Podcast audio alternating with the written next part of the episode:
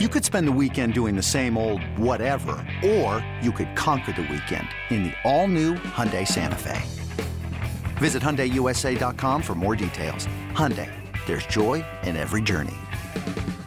With threats to our nation waiting around every corner, adaptability is more important than ever. When conditions change without notice, quick strategic thinking is crucial. And with obstacles consistently impending, determination is essential in overcoming them. It's this willingness, decisiveness, and resilience that sets Marines apart. With our fighting spirit, we don't just fight battles, we win them. Marines are the constant our nation counts on to fight the unknown. And through adaptable problem solving, we do just that.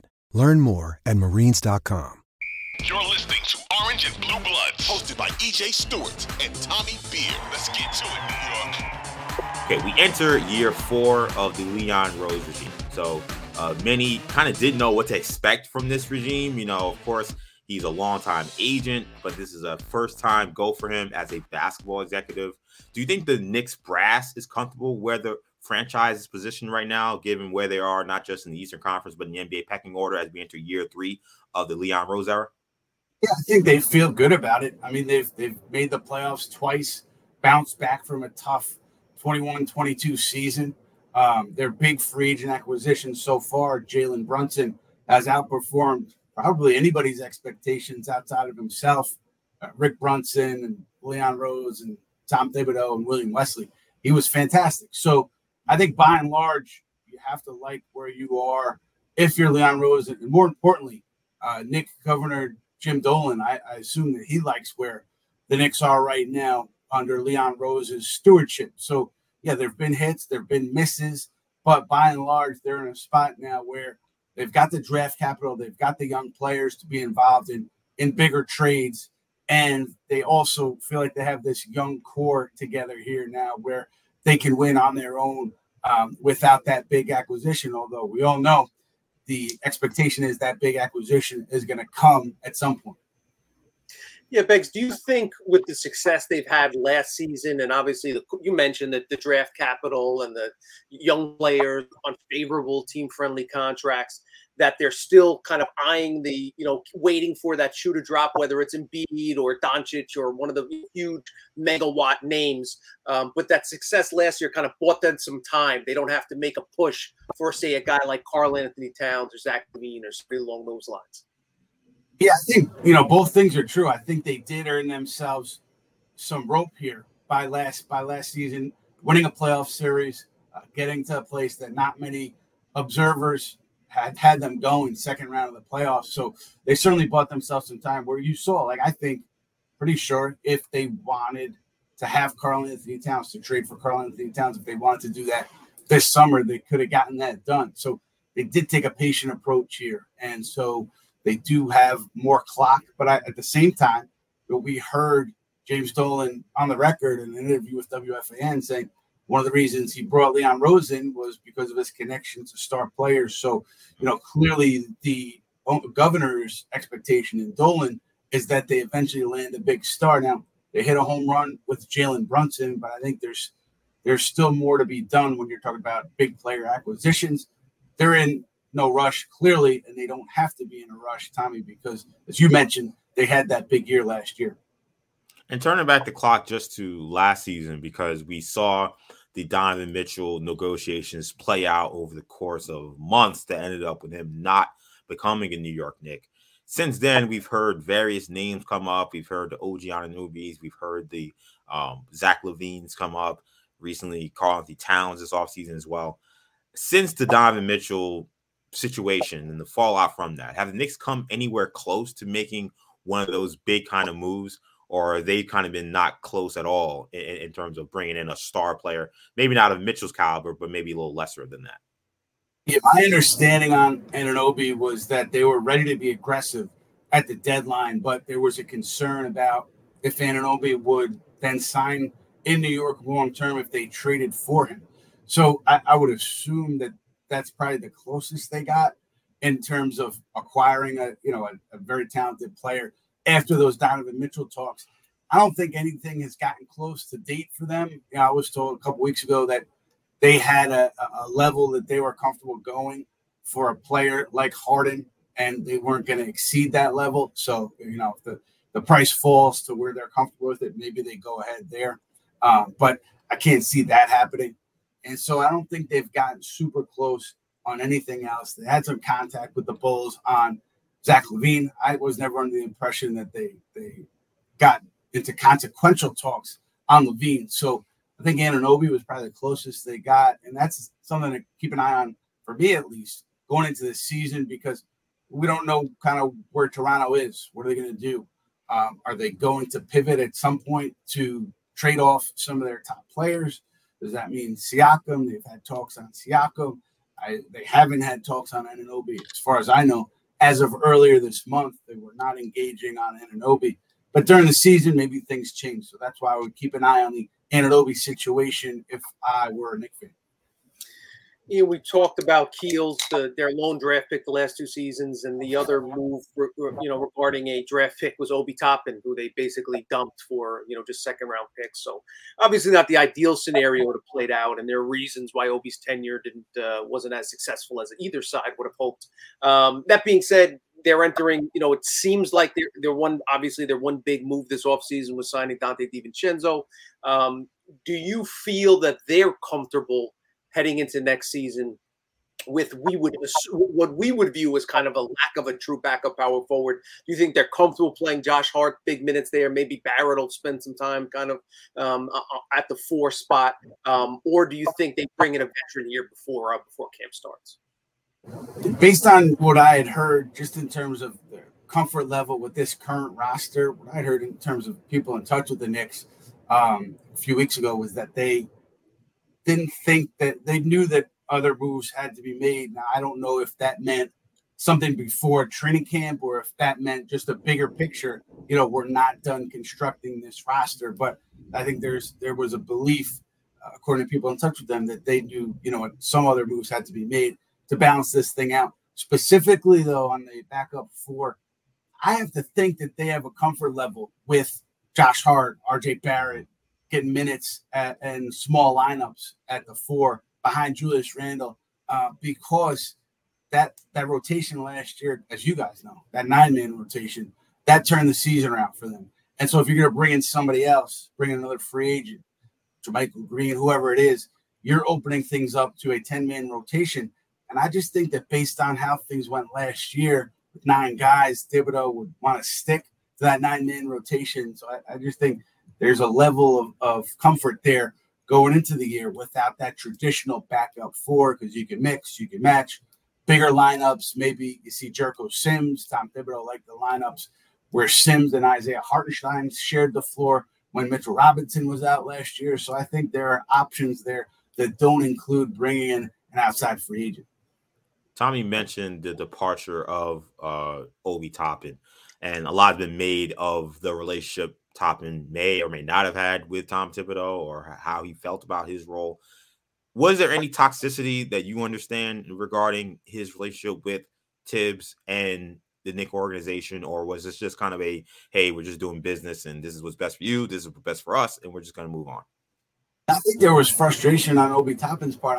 I don't know if I would call it toxicity, because that reaches a higher level, and as all three of us know, there's been plenty of toxicity around the Knicks in the past, sure. So we know what that level is. So maybe I wouldn't go there, but Obi certainly wanted a bigger role. He wanted more minutes. He wanted consistent minutes, and he would get yanked after a mistake or two pretty regularly over his 3-year tenure with the Knicks. So certainly there was frustration there, and I think Obi looks at this Indiana situation as a chance to show what he can do, and to earn more minutes, earn a bigger rotation spot. And so I think there's optimism there. But, I don't think it was just strictly business. I do think there was some frustration there. But I'll say this, too. Tom Thibodeau has made decisions around some of these younger Knicks, and the decisions so far, by and large, seem to have been validated by what's happened. Thinking about Cam Reddish, I'm thinking about Kevin Knox, I'm thinking about Dennis Smith Jr. You go back and you see who he's played and who he hasn't played in terms of the young guys, and it seems like he has a pretty good read on what's going on in his gym and who deserves minutes, who doesn't. Maybe he was wrong on Toppin. We'll find out. but just recent history suggests that he has a pretty good read on things when it comes to young players. Yeah, I think we'll all circle the Knicks-Pacers game next year on our calendar and look forward to it. Speaking of young Knicks and their relationships with the front office and the coaching staff, Immanuel quickly, kind of the one piece of business moving the remainder of the summer up. You know, the Knicks have right up until the night before the start of the 2023-24 regular season to sign him to a contract extension. Two questions. Gut feeling, do you think the two sides agreed to a contract extension prior to the start of the season? And if I told you the over-under, I put the number at 4 years, let's say $90 million. Do you think it's under or over that number? Yeah, I would say I do think that they're more likely to come to an agreement than not. I mean, quickly has earned a significant salary based on the way he has taken steps forward over the course of his career, particularly last season. I don't think the Knicks are in position where they can potentially lose him for nothing, which would be next year when he's a restricted free agent. So I would assume that they do come to an agreement. As far as that 4 for $90, if I'm guessing right now, I probably would say a little bit under. I don't, 20 in that area, a little over 20, a little under 20. I think that's kind of the sweet spot. But the idea that Quickly has had this big season, and I would assume he and his representation will want to take advantage of that. I wonder if it's difficult for team and player to find common ground on a number, but if I'm making a guess, I would guess that it's under 4 for $90. Interesting. So we talked earlier about Obi Toppin, and one of the reasons why he's gone is essentially because he was blocked by Julius Randle, who remains a polarizing player among Knicks fans, despite making 2 all-NBA teams in the last 3 years. It appears the team doesn't seem to share the same frustration as some fans with some of his uneven play and his demeanor. Have the Knicks ever seriously considered trading Julius Randle? And if not, what do the Knicks see that maybe some of his detractors don't? I think there was strong consideration given to the idea of moving Julius that offseason that they drafted Obi Toppin. Outside of that, I'm not sure. I don't know if maybe before the Halliburton Toppin draft too, there was consideration to moving him, but I don't know how close things got to the finish line, but obviously it didn't happen. And I know that there are definitely people up and down the organization, including the very top, that think very highly of Julius Randle and appreciate what he has done for this Knicks team night in and night out. In terms of the disconnect between how the organization views Julius and how fans do, I mean, I don't know. Like, that's an individual kind of debate that a fan could have with Leon Rose. Like, I'm not sure how all the fans feel, those disgruntled fans feel about Randle. But I think in general, the Knicks see Randle as more valuable to them on their team, playing night in and night out, then he would be in trading him and getting, X, Y, Z back that might not equal the sum of what Randle brings to them every night and has brought to them every night for more often than not over the past 3 years. So I think that's part of it. I don't think anyone is untouchable, but coming into this offseason, things that I'd heard and early on in free agency were that he was highly unlikely to be moved. And maybe for a top player, he would have been moved, but there was no appetite towards, just getting off of him just to get off of him. And clearly that was the case when the Knicks opted to trade Obi Toppin, because you're saying, without saying it, that Julius Randle is continuing to be our guy. He's going to continue to get major minutes for us at the 4 spot.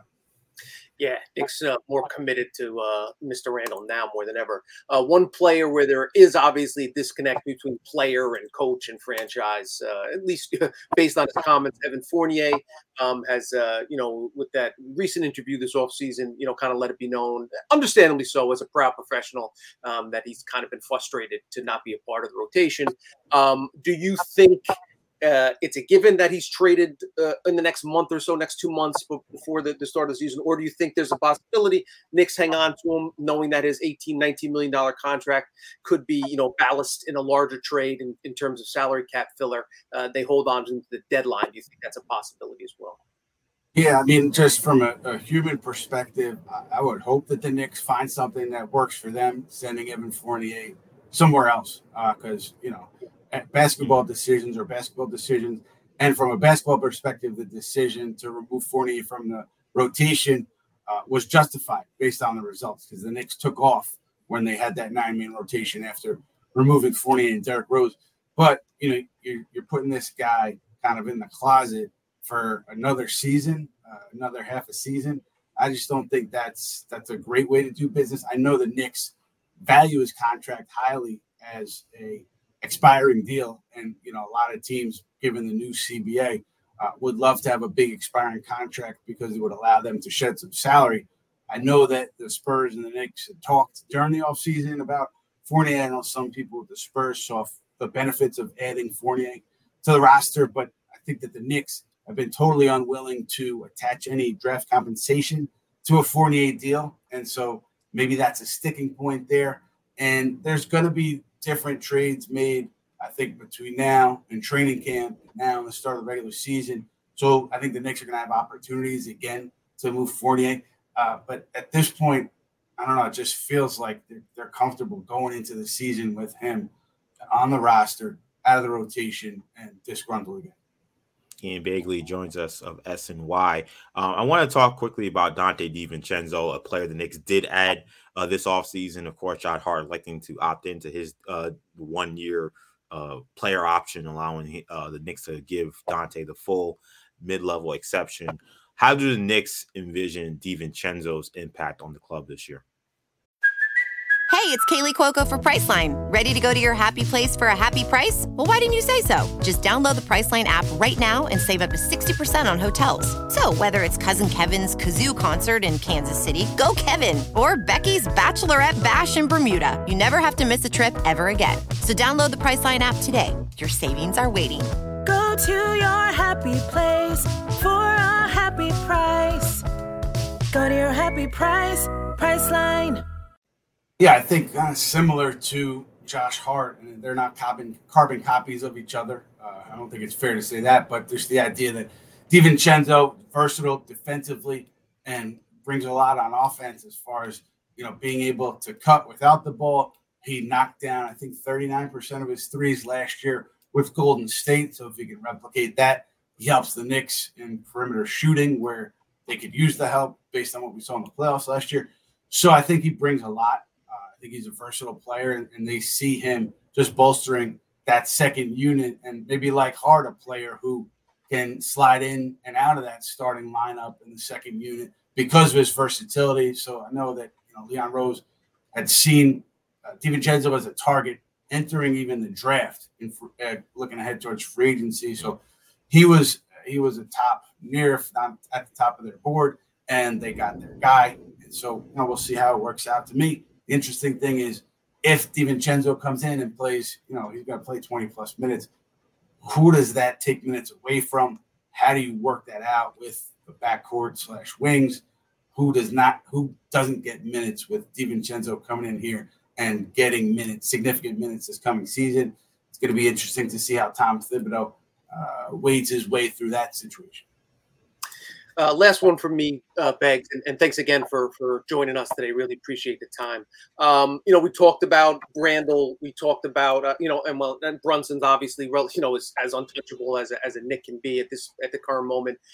Barrett, do you think, you know, they view him along those same lines as kind of a core, one of those, you know, essential pieces for the movement of the franchise? Or if the right deal came along, the right opportunity to improve, whether that's an OG Anunoby or a player of a similar ilk, that they'd include to, you know, they would include him in a deal. Do you get the sense that, you know, the way they feel about Barrett is kind of, you know, they place him on that high pedestal?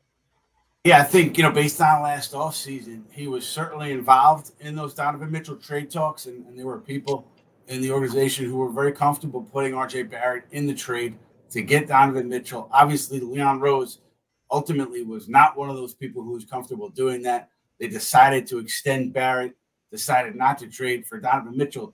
So, but I look at it through that prism and I say to myself, if there were people over there that were willing to push, not to push him out, but to include R.J. Barrett in a trade for a player like Donovan Mitchell, I would assume that those same people would be willing to include Barrett in a deal for another player of Mitchell's caliber. So I don't think, you know, anybody is untouchable other than who you said, Tommy, Jalen Brunson, in terms of big-time trades. But I do think, though, that there's an appreciation for how Barrett bounced back in the postseason. First two games didn't shoot it well, and then came on in a huge way for this Knicks team, was a big reason they won that Cleveland series and had a steady playoff performance. I got a question for you, Tommy. I want to know, where are you on Randle and Tibbs right now? I know you've been down on those guys in the past over certain segments of their time here. Where are you on those guys right now? Yeah, I think, you know, they've earned the right to kind of proceed as they have been. You know, I thought the Obi situation was untenable. I think it's unfortunate kind of the way it's played out. I would certainly prefer Tibbs to be to hold Randle's feet to the fire a little bit more. I don't know whether he does that behind the scenes. I would encourage him to kind of, you know, when there are instances of Randle not hustling, that bad body language that I think is a little bit contagious and can be detrimental to the overall impact of the team. That being said, I totally understand the front office's desire to hold Randle, and one of the reasons I think they value him so much is the same reason that Tibbs does, is because regular season wins matter. And very few players have provided the consistency, the durability, the production that Randle has. So I think it makes sense that they're committed to him going forward. We'll see how it plays out. And, you know, I understand they want to keep him, but if there is a strong suitor, you know, if let's say, you know, hypothetically, the Sixers want to do a deal and they don't want to hit the complete rebuild button, having Randle on that very team-friendly contract to send back is another situation that could benefit both parties. So it'll be interesting to see how it plays out. Yeah, I've been one who I've been waiting for the split of Tibbs and Randle. To me, I'm looking to see if Randle maybe could reach a new level with a new coach who will, like Tommy said, hold his feet to the fire. Okay, last one for you, Ian, because I would be remiss not to ask about it. You know it, I know it, Tommy knows it. The rumblings about Joel Embiid and whatever is going on with the situation in Philadelphia. We know James Harden has requested a trade. He's not happy. Joel Embiid saying that, you know, I may win a championship here or elsewhere, which created a lot of headlines. And I know you reported that he had met with Daryl Morey to recommit essentially to the organization. Simple question. Why do the Knicks continue to be linked to Embiid, a guy who has not yet requested a trade? And by all accounts, the Sixers aren't looking to trade him. Yeah, I think that's part of the nature of how kind of fans and media view the NBA landscape, but here, you know, there's an organic connection. Leon Rose, Joel Embiid's former agent, and then you couple that with the fact that what we talked about earlier, the Knicks have the draft capital and young players to be involved in any kind of trade for a top star. And then you talked about the comments to Maverick Carter recently that Embiid made about wanting to win a title in Philly or anywhere else. And so you put all that conjecture together, and there's going to be speculation about Embiid in his future. But, yeah, EJ, I'm with you. Until he says to Daryl Morey, hey, it's time to move me, I'm demanding a trade, until that happens, there's nothing really to talk about. And even if that were to happen, I don't think Daryl Morey would move him to the Knicks if all things were equal from different suitors and he had a package that maybe was 95 cents on the dollar to the Knicks package from another team. I would assume that he'd move him out of the division. So I think there's a lot of hurdles yet to be cleared until we can talk seriously about Joel Embiid to the Knicks. But the loose conversation, the speculation around it, I think is always going to be there, particularly with the uncertainty in Philadelphia right now around the James Harden situation. As I've said before, the Knicks thought dealing with Danny Ainge was difficult. Wait till they talk to Daryl Morey about his franchise player. I think that won't go maybe as smoothly as some Knicks fans will hope. Ian Begley, you can catch his work with SNY, both on television and on the website, SNY.tv. Make sure you check out the new season of The Putback when that comes back. as well. So, Ian, thank you again so much for joining us. We really do appreciate this time.